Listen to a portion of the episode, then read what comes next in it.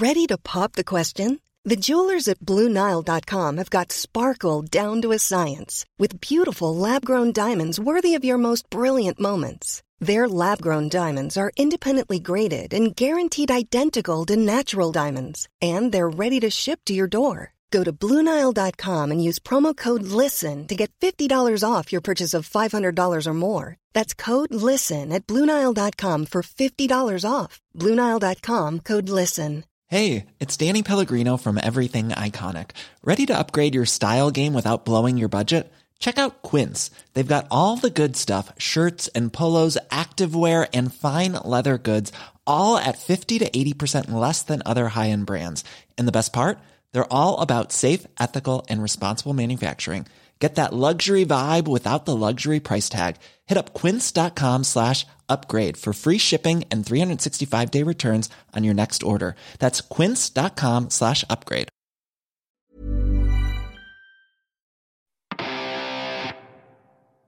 Es la segunda entrega y qué más chavo rocker que ya estar en video. Una entrega audiovisual solo para ustedes y por supuesto para ti amigo también que siempre estamos en este binomio dinámico, el dúo dinámico de Flash Black, en donde estamos encontrándonos con nuevos temas, nuevas tecnologías, nuevas audiencias y muchas gracias a toda la gente que ya nos sigue desde el principio de nuestros días, hace ya más de tres años.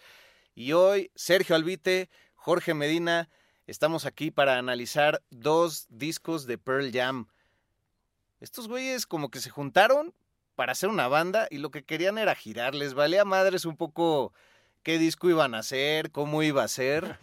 Y ya fue medio circunstancial.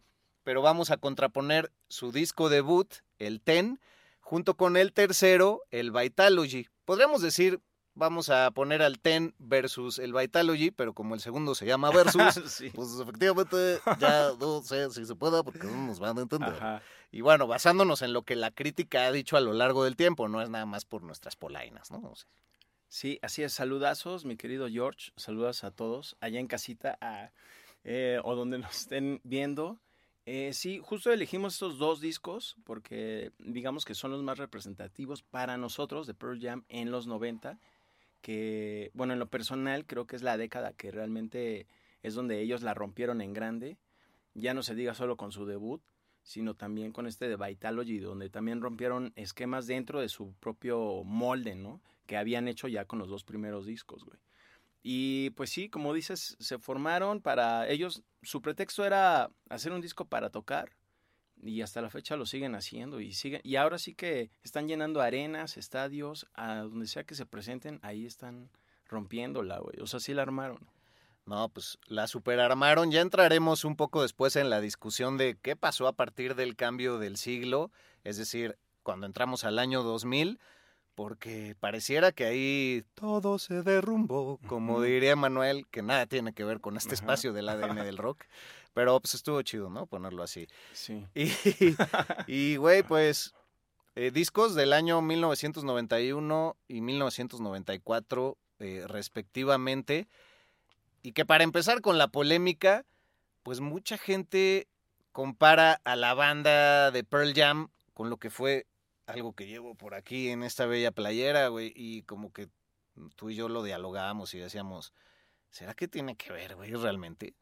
Sí, pues es que está rarón porque cuando sale Pearl Jam, como que les empiezan a decir que suenan como a Led Zeppelin, como hay un poquito de Hendrix en la mezcla, tal vez de Who, pero yo cuando los escuché por primera vez fue totalmente nuevo, no, las, no los pude asociar con alguien en concreto. Quizá a Soundgarden y Alice in Chains sí, ¿no? Con, eh, con los, las guitarras heavies de Black Sabbath, así como que ahí sí suena un poquito. Pero Pearl Jam no, y muchos les dijeron que eran muy melódicos. Dee Snyder, por ejemplo, cantante de Twisted Sister, decía, pues es que ellos son heavies, o sea, son heavies, eran el heavy metal de los 90, ¿no? porque estamos hablando del grunge que vino a derrocar al hair metal que estaba liderado por bandas como Poison, Cinderella, que todos estaban sonando igual y peor aún se veían igual, güey. Entonces estos brothers llegan así. Ah, por cierto, como yo me vine grunge por eso. Ah, muy buena, ¿eh? muy gronchera. Muchas gracias, amigo. Yo no tengo, carezco. Pero Led Zeppelin. Led Zeppelin, claro. Eh, entonces, como que ellos vienen a derrocar realmente esa imagen, esa estética, y crean un nuevo sonido que ya después se convierte en el grunge, eh, que así le ponen los reporteros. La, la, crítica de esa época así le dicen, no, pues es grunge, no, grunge, grunge, grunge. Y, así. y, y, derrocan a este sonido de Motley Crue, por eso se acaba eso y inicia un nuevo movimiento con todas estas bandas que acabo de mencionar, ¿no? Stone Temple Pilots y luego ya el post-grunge, ¿no? Pues se hace todo un movimiento a partir de estos brothers, güey. Sí, es que el hair metal, qué lamentable, güey. Todo lo que hicieron fue como violar al glam, güey. Y de repente sí. ya nada más era la imagen, pero no había autenticidad detrás de la música, solo era eh, el desmán, las mujeres, el vestirse andróginamente, pero cuando eso vino a romper en sus inicios todos los parámetros. Y creo que sí, en, en, algunos de los libros que consultamos decían, pues casi casi el grunge fue un grupo paramilitar en el que se juntaron Nirvana, Soundgarden, Alice in Chains y Pearl Jam para derrocar ese movimiento, como bien subrayabas, pero además creo que es justo señalar que a Pearl Jam no lo encasillan nunca con ese sonido, porque es, es más melódico, el estilo de Eddie Vedder es distinto al interpretar la voz y además hasta mucho más poético en, en las letras, ¿no? Sí, como que, ándale, es un poeta ese güey. Como que nunca lo han tratado como tal. Pero él cuando llegó a Pearl Jam se dedicó a hacer las letras tal cual y desde entonces pues no ha dejado de hacerlo y hasta la fecha ya es quien, a pesar de no haber fundado la banda, es quien ya toma las últimas decisiones en el grupo. Y se lo encuentran pues de una manera muy curiosa porque él estaba en una banda que se llamaba Bad Radio, uh -huh. eh, que era de San Diego, California. Eh, o sea, al sur de Estados Unidos, estos brothers pues estaban al norte en Seattle. En Seattle. Y pues venían de lo que era la banda esta de Green River y luego Mother Love Bone, sobre todo Jeff Ament y Stone Gossard. Eh, pues se muere el cantante Andrew Wood, eh, que por cierto luego hacen un tributo a esta persona en el disco de Temple of the Dog. Hay un episodio de Flashback que lo pueden checar. Ah, sí, aquí estará incluido, por supuesto. Yes. y y pues ya se asocian con este brother que es Mike, Mike Crady, que es otro guitarrista, y le dicen, oye, pues vamos a hacer otra banda, güey, no ha jalado, ¿qué onda? Le dicen a Matt Cameron, entonces baterista de Soundgarden, oye, pues nos echas la mano para hacer un demo. Pues, ¿qué onda? Instrumental, güey, instrumental. Órale, cámara. Y entonces se echan esas cinco rolas, y es cuando conocen, bueno, ya conocían a Jack Irons, el primer eh, baterista de Red Hot Chili Peppers. Ah, cierto, mencionado en el episodio pasado. Exactamente. Y le ofrecen el, pues el puesto de baterista, ¿no? Y él dice, no, pues paso, pero pues tal vez hay alguien que le podría interesar en la voz, porque también están buscando cantantes. Sí, sí, sí, sí. Y ya, pues es cuando se lo mandan este demo a Eddie Vedder. Él manda sus grabaciones, que son tres rolas, al parecer que manda y estos güeyes quedan impresionados y dicen, ¿qué? No, pues jálate, ¿no? Y ya es cuando este güey se va a Seattle y ahí empieza todo el furor de una banda tal cual, ¿no? Lo que es formar un grupo y ahí se empieza ya a formular ese primer álbum, güey. Sí, eh, muy importante lo que decías de Temple of the Dog, ese episodio que te echaste ya hace algunos ayeres. Ajá. Pues eh, creo que ejemplifica muy bien qué fue lo que fue sucediendo. Es esta fusión también entre Soundgarden y lo que iría a llegar a ser Pearl Jam. Eh, de hecho, el propio Chris Cornell estaba ahí en las voces, invita a Eddie Vedder a cantar y demás. Y está Matt Cameron en la batería. Y pues ya después de un rato dicen, no, pues sí está chido, los demos salieron bien.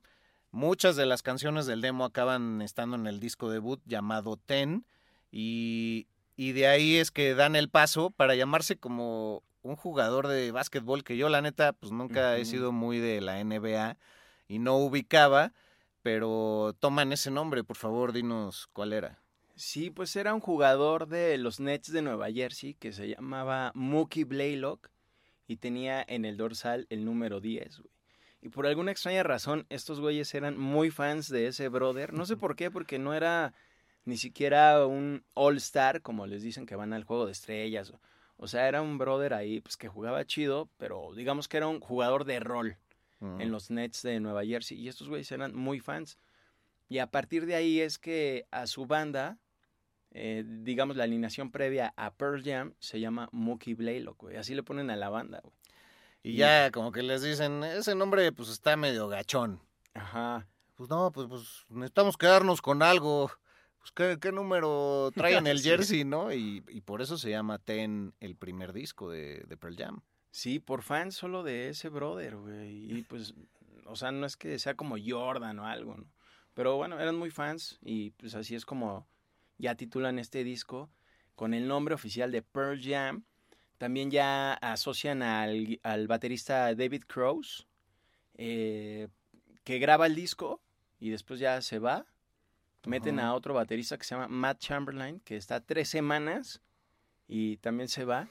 Pero recomienda a Dave Abruzzese, que es el baterista que a mí más me ha gustado en Pearl Jam, al menos en sus inicios. Fíjate que yo investigando para este show, pensé que ese güey había grabado Ten y totalmente falso. Él no, él no, pues no lo hizo, güey.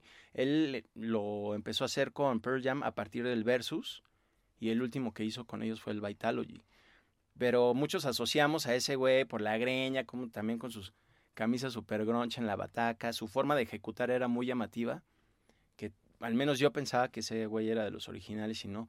Y curioso porque Matt Chamberlain, el segundo baterista de Pearl Jam, eh, se fue de la banda a, a la banda de fijo de Saturday Night Live, este programa que volvemos a Ah. mencionar aquí. Ajá. Y entonces ya recomienda a este güey, ¿no? Pero curiosamente, ahora el baterista de Pearl Jam, pues es Matt Cameron, ¿no? El de Soundgarden. Y entonces cuando se reúne con Soundgarden en el 2010, se va de gira, sacan un disco en el 2013, y, pero ya tiene que regresar a Pearl Jam a cumplir con algunos shows. Entonces se va a Pearl Jam y le dice a Matt Chamberlain, oye, pues qué onda, me haces paro en Soundgarden. Entonces el que estaba en Pearl Jam ahora estaba en Soundgarden. Digamos que intercambiaron batacos. Pero curioso eso, y así es como ya eh, surge ese primer álbum con rolotas, en mi muy humilde opinión. Eh, Alive, Jeremy, Even Flow, Once, Black, Resist. Ah, no, pues sí tiene varias. Tiene varias, güey. Y, y cada una de ellas con un significado fuerte. Sobre todo, pues canciones más existencialistas, yéndonos a esta poética de, Eddie Vedder, le, le ponía su sello a, a- a los demos que le habían mandado. Y bueno, pues mucho bajo este, esta, esta problemática de que su padre no era su padre y se entera cuando muere, ¿no? Eh, su mamá le dice, no, pues ¿qué crees que no era tu papá? Era pues, lo que viene siendo tu padrastro. Y ahorita Ajá. que ya murió, pues ya te voy diciendo. Imagínate el vacío, nuevamente vuelvo a decirlo, existencial al enfrentar esa verdad. La canción de Jeremy, que pues acaba siendo un presagio de las tristísimas tragedias que siguen sucediendo mediante el bullying en, la- en las clases, eh, la persona que acaba siendo la más retraída, introspectiva, pues tiene acciones violentas con la gente y como dice el coro de esa canción, pues se atrevió a hablar hoy, ¿no? Pero pues, literalmente Eddie Vedder lo, lo dice como pues era un quiet little fuck, ¿no? O sea, ¿qué, Ajá. Sí, y ¿qué me va a hacer, güey? O sea, Y esa rola sí está inspirada en un hecho real donde eh, un alumno de escuela de Estados Unidos pues comete suicidio frente a sus colegas de clase, sus compañeros, güey. Y de ahí pues es que también eso se plasma en el videoclip de, de la canción, ¿no? Que tanto eh, roló por MTV, güey, así años, años roló ese Sí, video, güey. y a ellos les cagaba la madre, ¿no?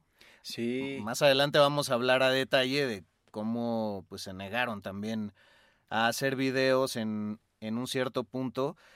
Pero Pearl Jam llega a la escena, ya que mencionábamos lo, de- lo de Led Zeppelin, llega a la escena y como decíamos en, en el episodio pasado, llama la atención de todos, empieza a abrirle los shows a los Red Hot Chili Peppers, a eso me refería con el episodio pasado, le abre también shows a U2 y a propio Neil Young. Y creo que lo más cercano del estilo también de Eddie Vedder puede ser hacia, hacia Neil Young. Pero Neil Young en varias entrevistas también declara, no, es que estos güeyes a mí a lo que me recuerdan es a los inicios de Led Zeppelin. Entonces como que tú y yo no entendemos Ajá. eso, porque sobre todo sonoramente no, no nos lleva a, a ese lugar. Pero pues ahora sí que Neil Young estuvo ahí para ver a Led Zeppelin en sus primeros días. Digo, siendo canadiense, pero obviamente el- todo estaba conectado y Led Zeppelin si- significó algo a nivel global, como todos ustedes saben. Ajá. Y, y, pues estuvo ahí para, para verlo, ¿no? Primariamente. Y ya después le acaban abriendo los shows, güey. Pues eh, él sabrá más. Ah, no, pues él tendrá más Totalmente. conocimiento de eso. Fíjate que a través de Neil Young es que terminan de ponerle nombre eh, a la banda. O sea, Pearl, porque supuestamente Eddie Vedder tiene una abu- bisabuela que se llamaba Pearl. Mm. Y Jam, porque fueron a un concierto de Neil Young. Y entonces este güey se extendía en la improvisación, que en inglés le dicen pues jamming, ¿no? Ah, el llameo. que las rolas iban de hasta 10, 15 minutos de improvisación y que de ahí jalaron la palabra jam con la de Pearl y ya, pues Pearl ya, somos Pearl Jam y ya, pues ahí sí se quedó. Todo Ah, pues, por ahí de Neil Young. Inspiración de ese güey indirectamente. La neta ahí me sorprendiste porque yo no, no, no sabía, se me hace uno de los nombres más raros para una banda. Uno cree que era pues tal cual una perla de jalea o algo así y nunca había asociado eh, pues esos datos, güey.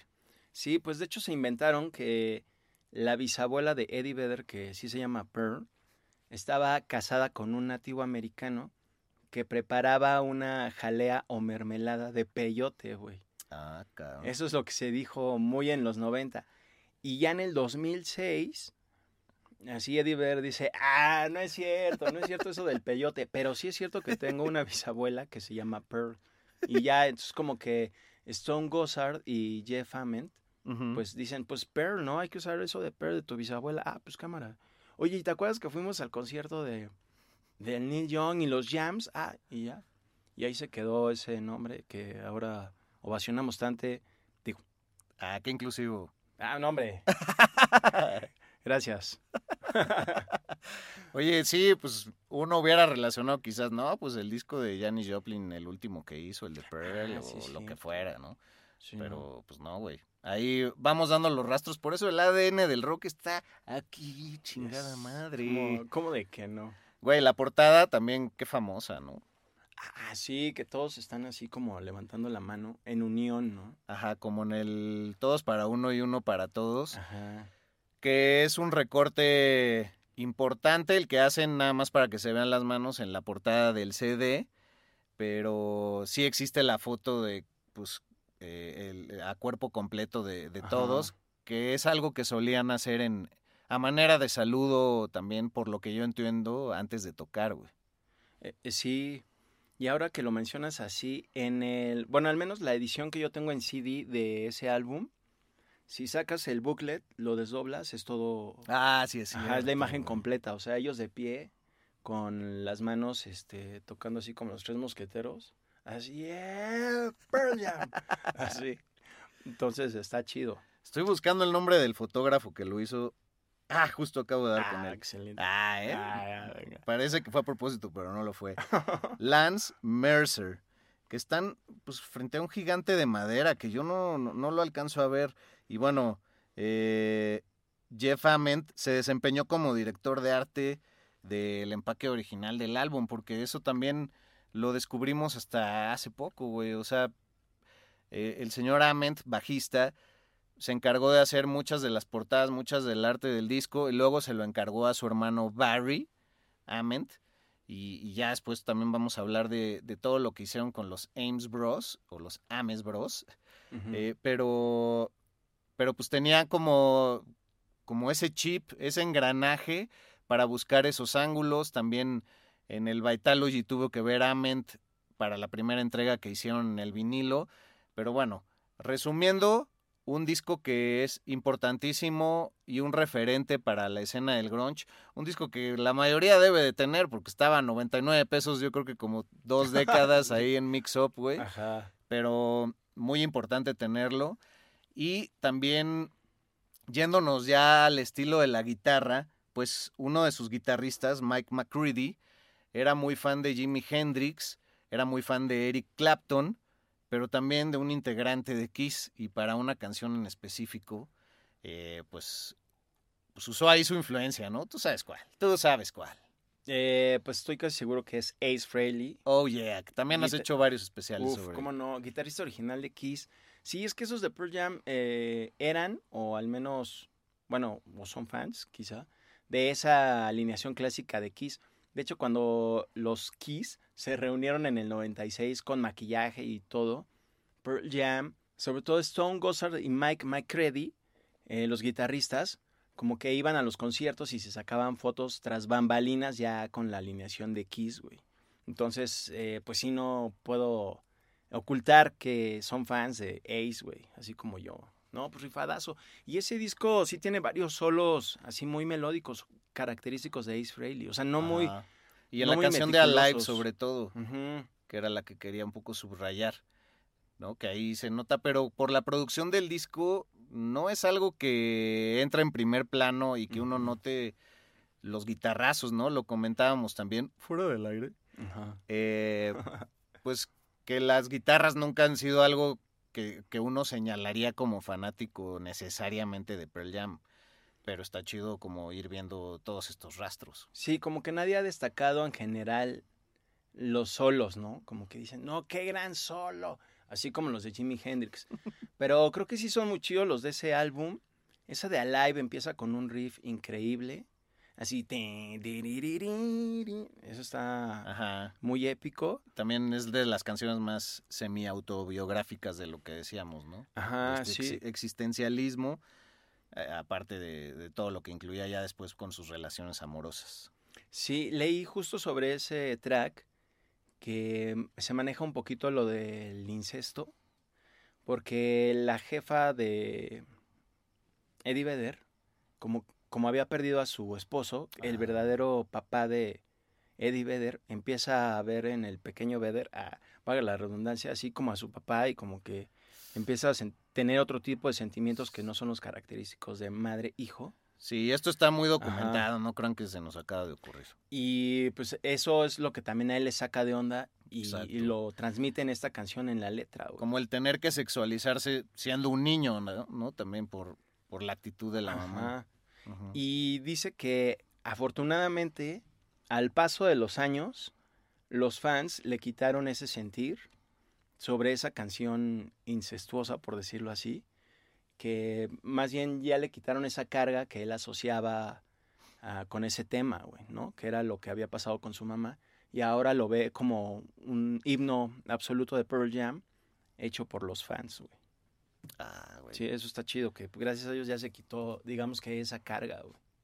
Ah, no mames, sí.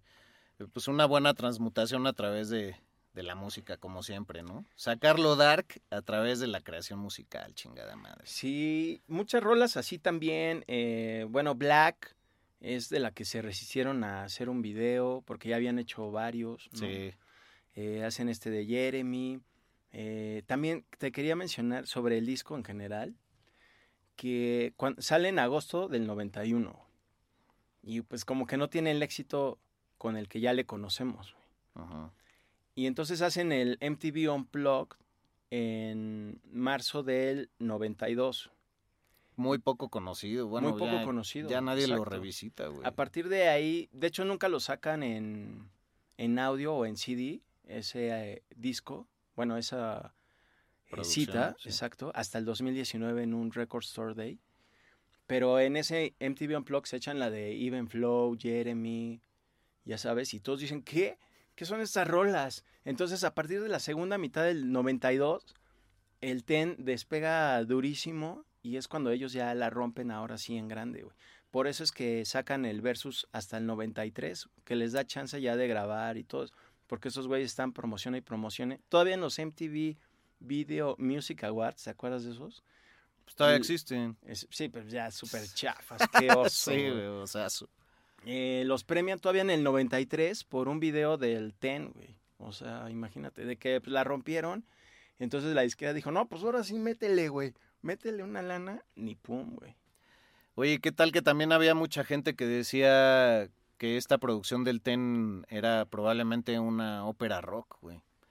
Oh. ¿Sí viste eso? Eh, Y también hay canciones que se integran como Alive y Once que. Tienen que ver junto con una que fue Footsteps, que sale como un lado B. Y, y bueno, la pieza la hacen llamar Mama Son, justamente por esta relación que decías medio rara de... Oh, creo Y que sí tam- algo. Ajá, y también Pearl Jam, bueno, y Eddie Vedder era muy fan en particular de la ópera rock de The Who, de Cuadrofenia, güey. Que de hecho en algún momento Eddie Vedder tocó con The Who ya en los 2000 en, una presentación. En esos tiempos también a Pearl Jam, como era pues la moda en todos lados, le tocó introducir al Salón de la Fama a R.E.M.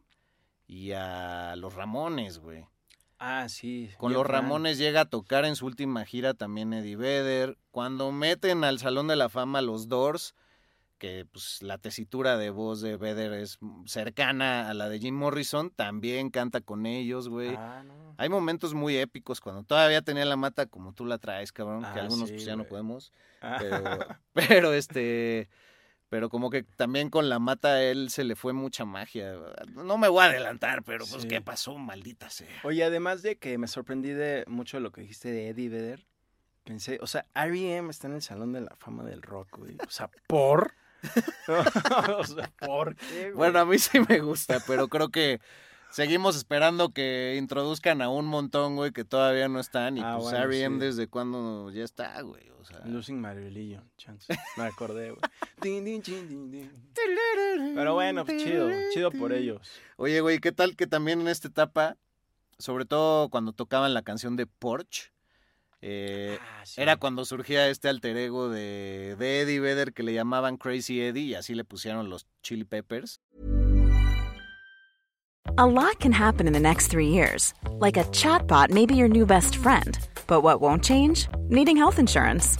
United Healthcare Tri Term Medical Plans are available for these changing times. Underwritten by Golden Rule Insurance Company, they offer budget friendly, flexible coverage for people who are in between jobs or missed open enrollment. The plans last nearly three years in some states, with access to a nationwide network of doctors and hospitals. So, for whatever tomorrow brings, United Healthcare Tri Term Medical Plans may be for you. Learn more at uh1.com. Ready to pop the question? The jewelers at BlueNile.com have got sparkle down to a science with beautiful lab grown diamonds worthy of your most brilliant moments. Their lab grown diamonds are independently graded and guaranteed identical to natural diamonds, and they're ready to ship to your door. Go to BlueNile.com and use promo code LISTEN to get $50 off your purchase of $500 or more. That's code LISTEN at BlueNile.com for $50 off. BlueNile.com code LISTEN. Burrow's furniture is built for the way you live. From ensuring easy assembly and disassembly to honoring highly requested new colors for their award-winning seating, they always have their customers in mind. Their modular seating is made out of durable materials to last and grow with you. And with Burrow, you always get fast, free shipping. Get up to 60% off during Burrow's Memorial Day sale at burrow.com slash ACAST. That's burrow.com slash ACAST. burrow.com slash ACAST. Hey Dave, Yeah, Randy. since we founded Bombus, we've always said our socks, underwear, and t-shirts are super soft. Any new ideas? Maybe sublimely soft. Or disgustingly cozy? Wait, what? I got it. Bombus. Absurdly comfortable essentials for yourself And for those facing homelessness. because one purchased equals one donated. Wow, did we just write an ad? Yes. Bombas. Big comfort for everyone. Go to bombas.com slash ACAST and use code ACAST for 20% off your first purchase. Y que pues era cuando el güey se trepaba en el, en- ¿cómo decirle? En, en la estructura de las Sí, de- luces, se aventaba y hay, hay una escena muy particular que se subía a las plataformas de iluminación, los parlantes y saltaba hacia la multitud de alturas súper grandes y el momento más memorable está ahí en las redes, esperamos incluírselos, eh, pues es cuando hacen la inmersión desde un poste de cámara durante Pink Pop en 1992, güey. Ah, sí está registrado, claro, que es eh, un concierto al aire libre. Bueno, un festival, ¿no? Ese- Ujú. ese, y es de día, sí recuerdo. Lo he Ay, se avienta desde una gran altura. Y también creo que eso queda registrado en el video de Alive, güey. Ah, O sea, que el, el brother se empieza como a trepar o al menos este mezclarse con la gente y así, ay, les voy. y ahí es cuando sí se se- escucha el típico grito, como aquí cuando el visitante en un estadio de fútbol tira gol y la gente no quiere que meta gol y se escucha el... Ah, sí, sí, sí, así. Así se ha escuchado el... "Ay", El casi casi, ay, no lo hagas. Ajá, porque nunca falta los que se quitan, güey. Sí, güey. Entonces, pero bueno, chido, era una buena época para ellos en que pues todos le decían, sí, lánzate, lánzate, acá te cachamos. Pues sí, muy temerario, ¿eh? El Eddie Vedder en ese momento, güey. Sí, creo que por eso es un gran momento para dar el salto ya a lo que consideramos lo mejor del Vitalogy. Eh, un disco que sobre todo por la prensa especializada es renombrado y subrayado y que pues sí se le nota un estilo distinto, es más aventurado, eh, más experimental, por decirlo de alguna manera, su sonido cambia. Güey, disfruté mucho volver a escuchar ese disco ahora para la investigación de este disco, de, de este programa, perdón. Eh, las versiones remasterizadas sí te llevan a otros escenarios, pero también es cuando los músicos, eh, sobre todo los, los creadores de la banda, le dicen a Vedder, bueno, tú ya lleva la batuta, güey, a ver, ¿qué vas a hacer, güey? Ya, ya, a, ver, a ver si sí. Y pues sí, güey. Año, año 1995, recuerdo que yo ya conocía Pearl Jam, pero solo por el Ten. Y pues un brother ahí me había platicado así, no, es que el Versus está buenísimo, la de Go. Y pues está chido ese disco, es como más heavy. En fin, pero en el 95 yo estaba viendo la final del Final Four de básquetbol varonil de Estados Unidos. Y musicalizan como, ya sabes, los momentos más wow de victoria y todo. Y lo hacen con Betterman. Y yo así, de, ¿de quién es esa rola, güey? ¿De quién es? O sea, no había Shazam en ese momento. O sea, ¿cómo, cómo podía Gran saberlo? rola, güey. Ajá, entonces me la aprendí. Fui a la escuela en la secundaria que yo iba y le dije a un a mi compañero de clase de al lado, le dije, porque era bien rocker y siempre llevaba discos de Job Satriani y así. Le dije, oye, es que vi esto y suena así. Y el güey así súper, pues saca al tiro, me dijo, es Betterman de Pearl Jam. Y yo, ¿qué? Y sí me lo fui a comprar así, sin saber qué pedo. Y lo escuché y me acuerdo que el- la segunda rola o tercera, que es Spin de Black Circle, así me voló la cabeza. Dije, verga, es muy pesado para Pearl Jam, güey. No pueden ser ellos, güey. Ajá. Y esa rola ganó un Grammy, güey. Güey, grande. Aparte de una canción que hizo desde adolescente Eddie Vedder.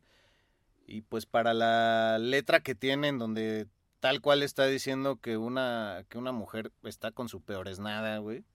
O sea, que pues cuando te quedas con una pareja, nomás por estar, pero ella sabe que no puede encontrar a un mejor hombre, a un better man.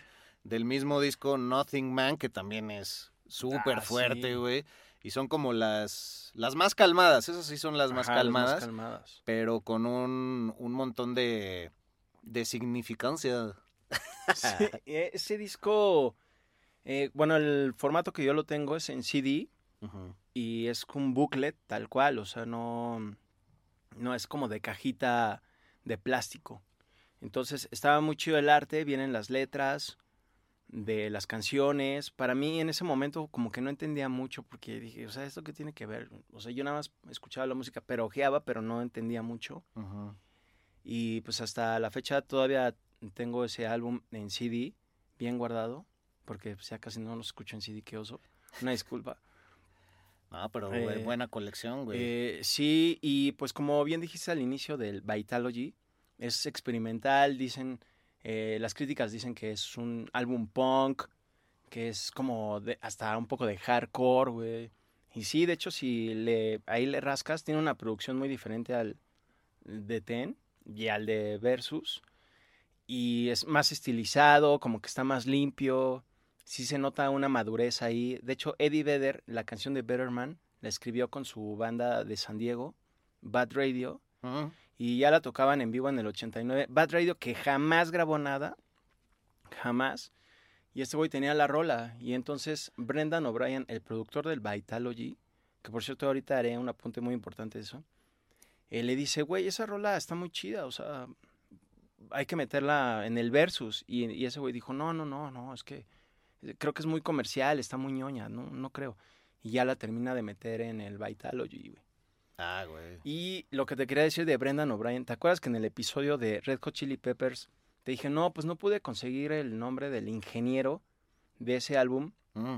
Porque la tarola, pues digamos que sí patentó ya el sonido de, esa, de ese instrumento en muchos discos de rock alternativo. Pues Brendan O'Brien fue el ingeniero de ese álbum de los Red Hot Chili Peppers, Ah, güey. Cierto. Y, y se convierte también en el productor de Versus, de Pearl Jam. Por eso se oye tan igualita la tarola, güey. Ah, y, y- de Vitalogy a su Y vez. Vitalogy Y también. tan chingón lo hace que gente como The Boss, Bruce Springsteen, dice, ah, yo quiero ese productor para mi próximo disco en esos años. Sí, güey". ese güey la rompió. eh, también trabajó con Soundgarden, Stone Temple Pilots, todos los grandes de la época. Ahí. Y también Vitalogy lo graba Dave Abruzzes. Ah, Y pues a partir de que ya terminan de grabarlo, le dan las gracias, güey. Le dicen, no, pues ya, bye, güey. y se la Pérez Hilton, ese brother. Y ya es ¿qué cuando- quiere decir Pérez Hilton? Porque no, no entiendo. Ah, claro, Pérez Hilton es como un- Pues, que una se- evolución de. Pérez Prado, ajá, de que ya se la peló, o sea, ya pues, ya valió. valió, pues, ya no tuvo oportunidad, Ajá. no tuvo otro chance. Bueno, es que luego nos han dicho, ¿qué es eso de que sea la Pérez. Hilton? Sí, Sí, está no. muy local, güey, pero bueno. y que Eh, ya ni existe ese güey que era Pérez Hilton. Era ¿no? blogger, era un blogger, pero ya no existe. Y Por eso somos va- chavos rockers, a huevo. Se va Dave Abruzzes y regresa, bueno, no regresa, más bien meten a la batería a Jack Irons, a quien le habían propuesto ser el baterista de Pearl Jam en un principio. Ah. Sí Puta, qué bueno que te sabes bien esa historia, porque Ajá. creo que ha tenido como cinco bateristas, ¿no? Pearl Jam. Sí, ha tenido. Pues sí, cinco bateristas, creo que estás en lo cierto. Sí, porque cuando se va Jack Irons, que era el cuarto, es cuando ya entra Matt Cameron, quien a su vez fue el que grabó el demo. Ay, sí, pues de eso que habíamos dicho, ¿no? Las cinco rolas de inicio de Pearl Jam, güey. No, pues ese güey está ahí, güey. Puta. Y Temple of the Dog, Soundgarden, no. pues, Oye, y, y retrocediendo un poco a la historia del Vitalogy, bueno, eh, sale primero en vinil, güey. Ah, sí, es verdad. El Versus había tenido récord de ventas, vendió más de 900 mil copias cuando salió, recordando que el Versus es la segunda producción de Pearl Jam. Y, y entonces sale el Vitalogy y dice, no, no, no, a ver, pero pues queremos ser acá todo experimental, güey, pues que salga en vinil, güey, no hay pedo, güey. Sale y pues, güey, ahí en las listas, sí, muy abajo, como en el número 170 y tantos. Y ya dicen, güey, este, pues ya hay que editarlo en CD. Está muy bonito el arte, pero, pues, a ver. Y, güey, pues caballo que alcanza gana. Llegó hasta el número uno de ventas. Este, también fue épico. Edición súper bonita. El primer diseño del vinil también lo hace Jeff Ament, basándose en un libro de medicina. Y, y ya con esta entrega de, del CD es que se vuelve una de las portadas yo creo que más icónicas también de, del Vitalogy. Sí, muy Bueno, de sencilla. la historia de Pearl Jam. Sí, porque de hecho ni trae el nombre de la banda, solo No. dice Vitalogy. Ajá. Y cuando yo lo compré, sí tenía una estampita así transparente con el nombre de Pearl Jam para que Ah, todos lo asociaran. Pero sí es que a mediados de los 90, bueno, ya casi mediados de los 90, pues el vinil ya se estaba volviendo obsoleto. O sea, sí todavía sacaban, pero ya no, el CD era lo que estaba rompiéndola. Lo que son las cosas, pues 30 años después, el vinil es la onda, lo que la rompe y el CD ya es obsoleto, güey. Y ahorita tener un, un vinil del Vitalogy es un gran, gran tesoro. sí, de esa primera edición, güey. Sí, güey. Y el de hasta el de ahorita es muy caro, pero muy, muy bonito, güey. Pues lo buscaremos, lo buscaremos y lo compraremos. O sabemos que alguien allá afuera nos lo quiere regalar también, pues ¿por qué no? ¿Por qué no? O podemos hacer colaboraciones, ya sabes. Así, aquí me van los números en pantalla. Ay, sí. sí, anótenlos, por favor. Oye, ¿qué más nos falta de decir, güey? Eh, pues hablar de los discos que luego sacaron, que fue el No Code. ah, pero que- espera, creo que podría de- decir algo que no dijimos. A ver. Del primer disco, el Ten, pues, la de Even Flow, que fueron más de 50, 70 tomas.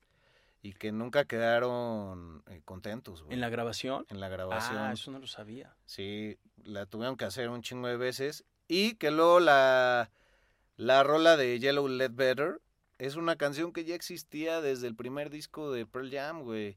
Que después se volvió. No recuerdo en qué producción cinematográfica sale. Nunca salió en un, en un álbum. Pero se volvió un icono de los encores de Ajá. Pearl Jam en, en los conciertos. Y ahí ya podemos saltar a pues todas las ediciones después. Eh, ¿Te acuerdas también lo que todo lo que sacaban de, de sus conciertos en vivo que venían como en un cartoncito de Ah, tipo claro. reciclable de su gira en Europa cuando por fin vienen a México Sí. y y además ah te acuerdas del disco Live on Two Legs que fue el primero en Ah, vivo que sacan Sí, oficial, que está súper chida. Que el arte es como, como algo movido, ¿no? Así como borrosón. Ese está chido. Y luego ya empiezan a sacar todos estos de cartoncito. Sí, pero mucho antes de eso, ay, estamos olvidando ese gran detalle. En los años del Vitalogy es cuando Pearl Jam tiene su gran riña con Ticketmaster, güey. Porque lo señala ante el Departamento de Justicia de Estados Unidos eh, por ser un monopolio. Y pues ya sabes, el, el Departamento de Justicia así de... Eh, estamos eh, estimando abrir la carpeta y, y bueno, pues eh, todo lo que escrutiña al respecto y las declaraciones serán debidamente analizadas. ¿Y cuál que les valió? Pero pinche reata, les valió madres, no pasó nada. Pearl Jam desde esos años ya se quejaba de que no podía ser que un disco, perdón, que un boleto de 18 dólares para ingresar a un concierto fuera casi el mismo, eh, pues, ¿cómo se llama el porcentaje de... de- Ah, el cargo por servicio de boletera, el- güey. el que- cargo por servicio, ellos decían, ¿cómo, ¿cómo puede ser que más del 10%? O sea, se van al doble nada más por eso. No, sí, este ya estamos eh, tomándolo en cuenta. Y bueno, pues no pasó nada. Fue muy censurado Pearl Jam.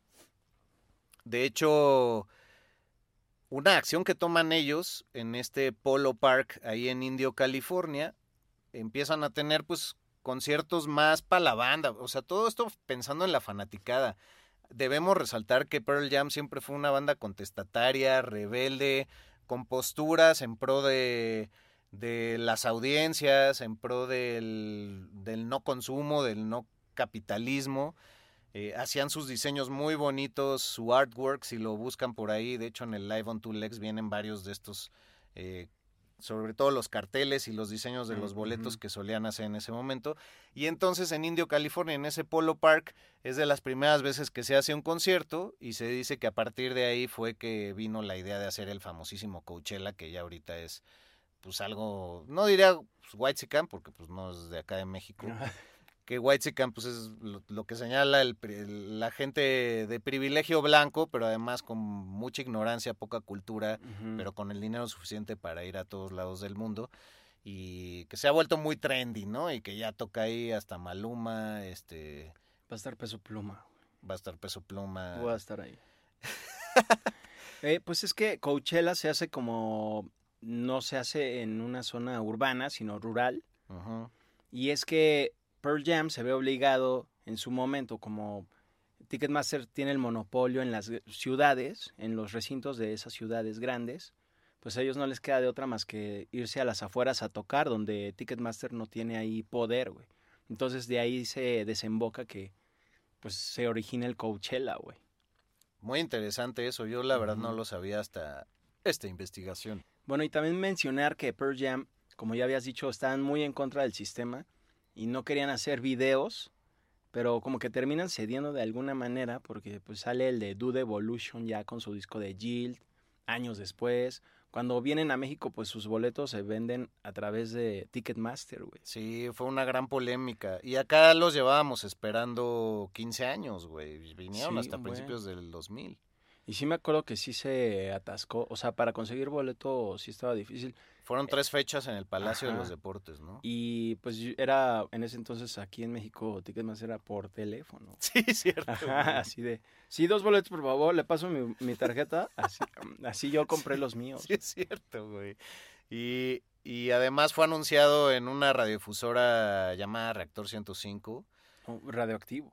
todavía era. Es que yo recuerdo que ya estábamos en la Ah, universidad y ahí ya había muerto radioactivo.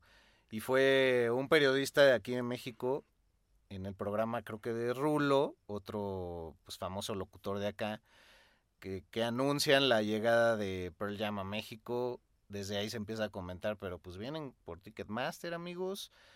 Y ya, pues todo el mundo así en el furor. Estuvimos por ahí, obviamente, güey. Y, y sí, pues se, dio ese concierto que ya después hasta salió editado en un disco que seguramente algunos de ustedes allá afuera todavía lo tienen. Yo ese sí no lo, no lo compré, pero tenía muchos de esa misma gira. Y, y pues teníamos la duda, güey, ¿qué pasó con Pearl Jam? Porque yo, yo siento que a partir del disco Riot Act se fueron en picada. Ya el disco que tiene en la portada un aguacate, que es. Tal cual el homónimo, que es el, el único que se llama Pearl Jam, es donde ya los perdemos. Pero también, ¿qué pasó de que el sistema sí los acabó absorbiendo, vomitando y silenciando, güey? Pues, ¿qué, ¿qué pasó, güey? O sea, yo creo que sí hubo amenazas. Ese es mi punto de vista muy personal, no hay nada comprobado de eso. Pero, pues bueno, ya ven que varios se han ido de este planeta en circunstancias raras. Sí. Es Eh, que Yo creo que sí hubo amenazas por ahí. en sí le bajan de intensidad a su música. Eh, mencionaba este de No Code, que todavía es intenso. Es el que le sigue al Vitalogy. Luego sacan. ¿Después de ese cuál sacan? Ah, después el, el Yield. Ah, claro. ¿Cómo olvidarlo? Gracias, amigo. El Y ahí es donde güey. vale madre todo, güey. Ajá, Y- porque ya el binaural como que... Bueno, yo todavía lo escuché, pero ya no me prendió tanto. Y el Riot Act, ahí sí yo ya colgué los tenis con ellos porque pues no, no conecté. Sacan el del aguacate que ellos intentan todavía regresarle un poquito a la rockerez. Pero la verdad tampoco se me quedó nada grabado. Sacan por ahí otro que tiene muchas ilustraciones en su portada. Que creo que está un poco en el olvido, al menos dentro de mi No, pues cabeza. yo ya sí también ya me puse Luego, en, en modo avión a partir de esos Sí, momentos. sacan uno en el 2013, que es eh, de la portada es de colores negro, blanco y rojo. También como, sí, ahí le eché ganas para escucharlo y pues no. Y en la pandemia, en el 2020, sacan uno, que si no me equivoco se llama Giganton, eh, o algo así, donde ya experimentan todavía un poquito más con la música y soy ahí un poquito de rock, pues como eléctrico, pues, eh, y salen, ahí sí, para que veas, sacan una rola que sí suena 100% a Led Zeppelin. Pero pues ya, hasta ahí me quedé, ya no sé qué onda. Encontré un concierto de ellos en Prime Video, que es en blanco y negro. ¡Puh! Le tuve que adelantar un buen, porque dije, puta, ya que toquen las chidas, güey. Porque estaba todo como muy bohemio. O sea, digo, yo creo que yo desconocía eso. Pero así de, puf, a ver, Once o algo, un algo ahí, pues nada, güey.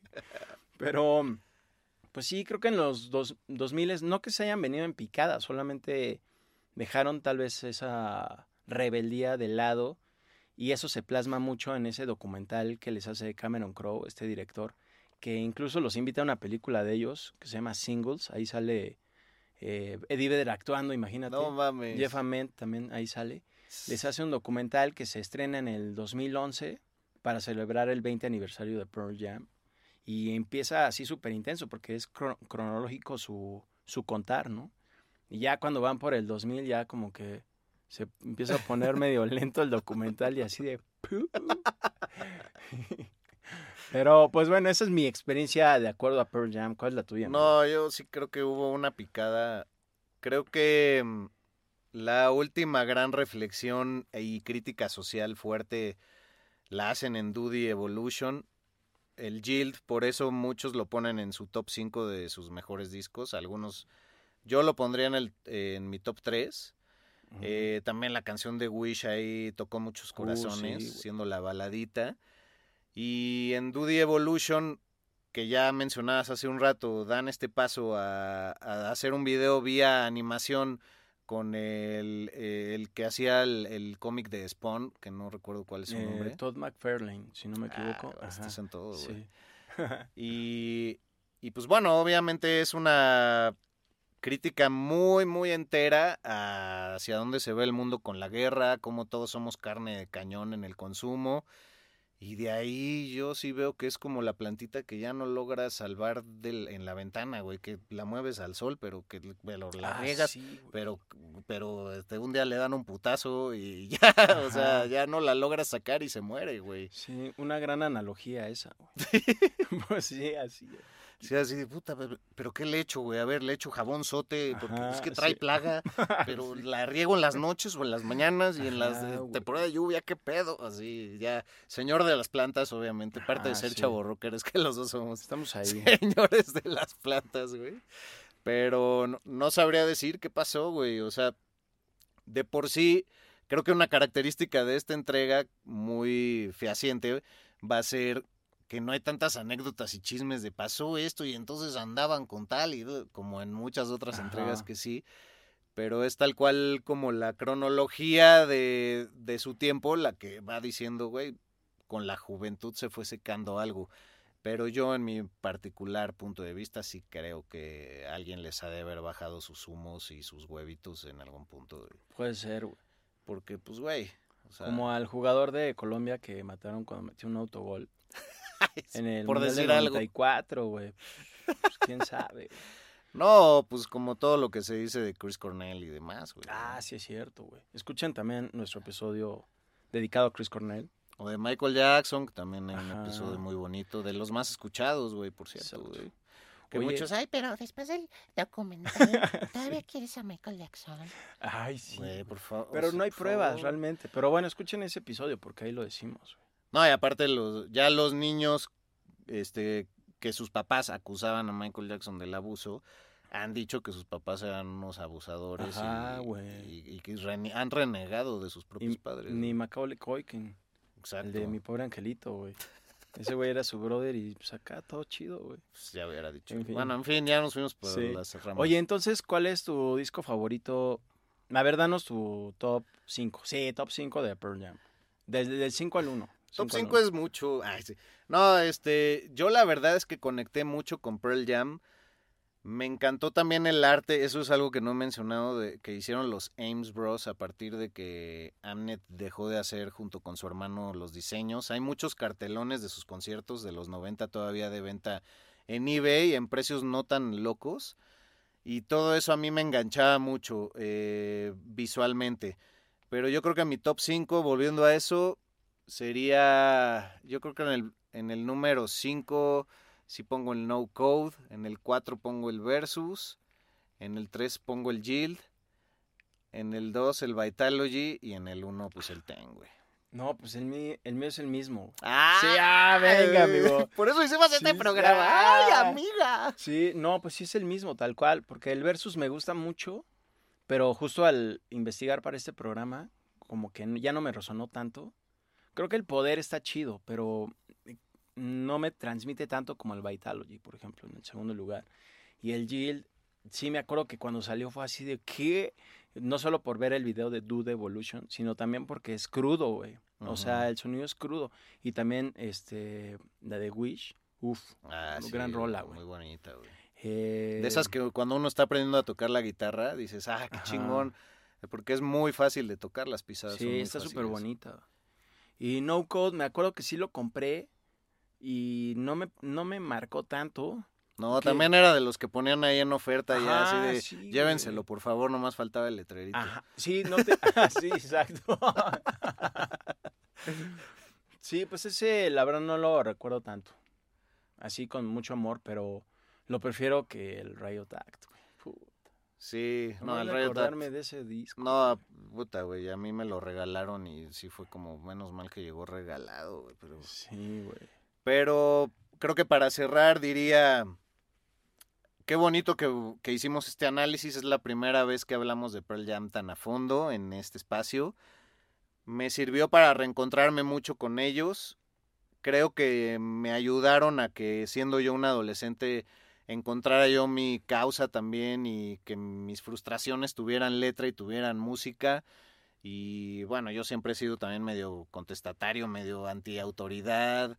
Y, y ellos tenían toda esa actitud y, volviéndole a rascar permanece y vuelves a reencontrarte con esa parte de tuya que, que sigue viva. Entonces, pues pónganse a escuchar los discos, no, no queda más que eso. Y bueno, hay que decirlo, Eddie Vedder sí fue un sex symbol por mucho tiempo. Muchas mujeres allá afuera podrán decirlo y su manera de interpretar también siempre ha sido muy, muy particular, un tono barítono que pues, enamoraba a propios y extraños, mujeres y hombres, ¿cómo no? Sí, ahorita ya con un poco de Botox, pero pues ahí, pues hay que estar, ¿no? Hay que estar. Uno nunca sabe, pero... Pues ahí vamos, ¿no? Ahí sí. Sí, se rumoraba que iban a venir en el 2022. Sí vinieron, ¿no? bueno, no, perdón, en 2023, en marzo de 2023. Me pasaron el pitazo. Confía en mí. Ah, Sí vinieron. en fin, pero yo solo los he visto creo que tres veces en vivo. ah, nada más. Eh, eh, pues sí. La última, pues fue cuando vinieron en el 2015, si no me equivoco, en el Foro No, Sol. Yo ahí ya hice coraje, ya no fui. Ya, güey. ya no fui. Solo los vi en esa primera vez acá. Ah, wow, qué rifado, güey. Sí, güey. Con esa te quedaste. Pues Y si- sí, es y que si algo vienen- pasó, se me mur- murió la margarita, te digo, güey. Ah, Si vienen, yo creo que ya volvería a ir. ajá. Ay, sí, han de estar bien al pendiente de si yo bueno, voy. pues ya serían nueve años. Si vienen este año ya habrán pasado nueve No, años. pues, sí, sí se nota, güey. No, pues. Oye, pues Sí, ya no. vámonos, mira, Pues ya un chingo, ¿eh? Pues muchas gracias por haber estado en este episodio de Pearl Jam. Eh, ¿Cuál es el mejor disco? ¿Ten o Vitalogy? Pues ya dijimos nosotros. Escriban en los comentarios qué opinan, mándanlo a nuestras redes. Por suerte ya pueden ver aquí en el formato audiovisual, pues todos los QRs y demás de nuestras redes. Y a los que nos escuchan solo en audio en Spotify, pues bueno, ya se la saben. Y ahí están los links también en nuestro perfil. Síganos, denle campanita. Y vamos a hacer esta comunidad cada vez más grande porque los rockeros somos un chingo y no morimos. No somos esa margarita de la ventana. cabrón. Exacto. Toma eso. Ni los, ni el Botox de Eddie Vedder. Hasta luego, chavo rockers del mundo.